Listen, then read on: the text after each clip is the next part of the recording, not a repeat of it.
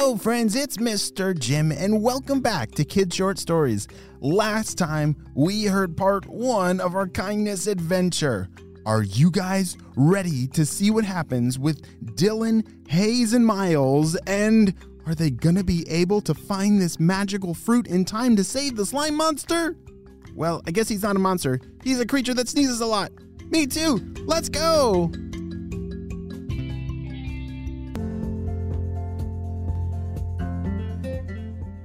Dylan, Hayes, and Miles had just waved goodbye to Sully as he sneezed in the background.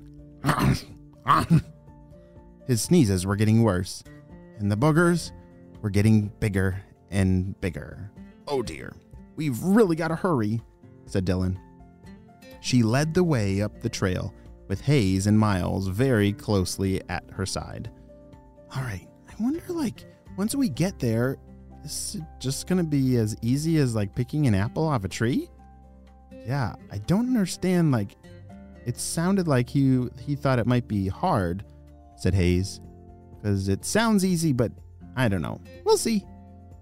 Well, Dylan and Hayes and Miles were right. It was not going to be as easy as they thought. As they rounded the corner, there was a ginormous canyon in front of them. Ah! There's no way that. Wait, does the trail really expect us to go to the other side? said Miles. Yes, the trail had a bridge once a long time ago, and that rope wooden bridge had broken and fallen. They could see the ropes dangling from both sides of the canyon. Have you ever seen one of those wooden bridges, or it's a rope bridge with wooden bottom, like that's where you walk on? Yeah, those are pretty scary when if you had to walk all the way across a canyon. well, Dylan, Hayes, and Miles were now staring at one that had broken. There's no way we're gonna get across.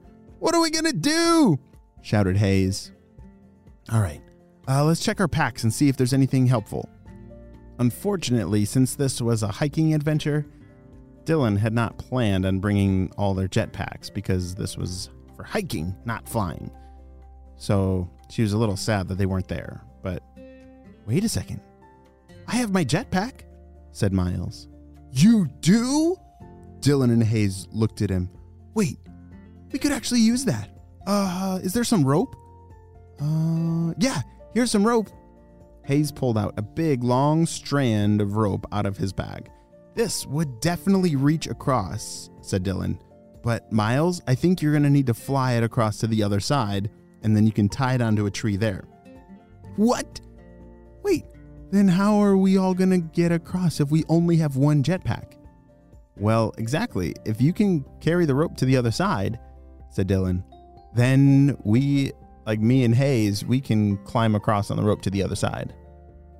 Miles was a little nervous about this plan, but he put on his jetpack and flew the rope to the other side, tied it onto a big, thick tree that would never tip over, and then flew back. All right, well, who's going to go first? said Miles. Uh, I will, said Hayes. I got this. Step aside. Hayes knew how to choose to be brave.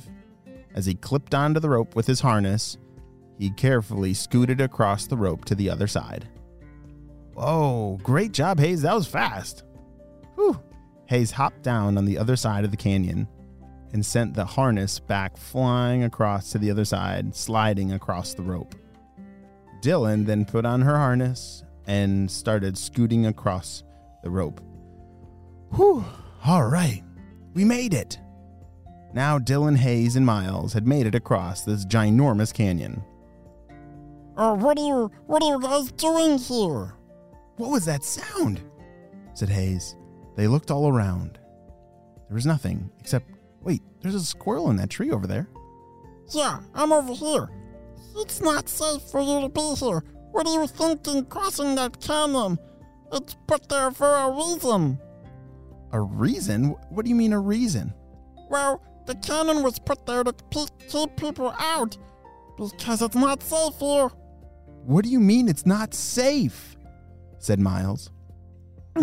Well, there's a very big creature that lives here, and he has a very special garden. And and uh, I'm very afraid of him, and he does not like to share his fruit with anybody. Oh my goodness! There's a giant creature that lives here, and he he has a fruit garden. Oh no! What was Sully thinking sending us here? said Dylan. But Dylan, we can't give up, said Miles and Hayes. We're already here. I bet if we just sneak up and grab one of those fruits, then we can get back in time to get it back to Sully. All right, let's stick to the plan. Let's move out, said Dylan. The three explorers continued on their adventure, but now they had to be very, very quiet because there's some kind of scary creature that lived here and guarded a garden. Pretty soon, they climbed through some bushes, and on the other side, they could see it. And an absolutely beautiful secret garden was hidden up on this mountain. Excuse me, said the fairy. Are you lost? Hi, um, we were actually sent here. I mean, hello, we were sent here on a super secret mission, but we gotta stay quiet because we don't want to get eaten by whatever scary creature lives here. My name's Dylan. This is Hayes Miles. This, uh, very boogery, messy creature down below. He sent us here to get a magical fruit medicine or something for him. Do you know what I'm talking about, Miss Fairy? Oh, why, certainly. Come with me.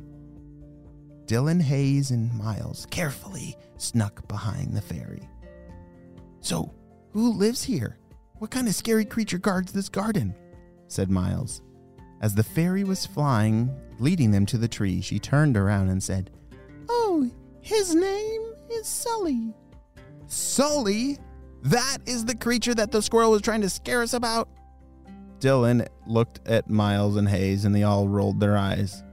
Oh my goodness, I can't believe we fell for that trick of that squirrel. Yes, well, here is the fruit, and bring it back to him, and it will help him feel a lot better. Dylan, Hayes, and Miles were amazed at how beautiful this fruit was. It looked like an apple, but it was very sparkly, like it was covered in diamonds. They picked one, put it in their bag, and hurried as fast as they could back to Sully. Over that giant canyon they went, and down the path, and all of a sudden they could hear him in the distance. He had now been sneezing for a very long time, and his boogery mess was now a ginormous disaster. Sully, are you still in there? I'm in here, but it's hard to see or. Uh, I don't know if I have any more left in me. Oh no, Sully, here's your fruit. Open your mouth. We'll throw it in. Sully opened his mouth. I think that was his mouth. And Dylan picked up the fruit and threw it into Sully's mouth. Oh, you did it! Just in time. And just like that, all that icky, slimy mess just slipped right off of the creature. And inside that slimy mess was a beautiful purple gorilla. Wow! Sully, we had no idea what kind of creature you were. Yes, well, I guess that's what happens when you start sneezing so much. Well, thank you for saving me. I, I owe you everything. Is there anything that I can do? Dylan, Hayes, and Miles looked at each other and they said, Nope, we just love to show kindness. So when we saw that you needed help, we knew that we had to save the day, said Hayes. And that is the day that Dylan, Hayes, and Miles made a new friend with a pretty unusual creature. And I'm so glad that they chose to show kindness, just like spies do. The end.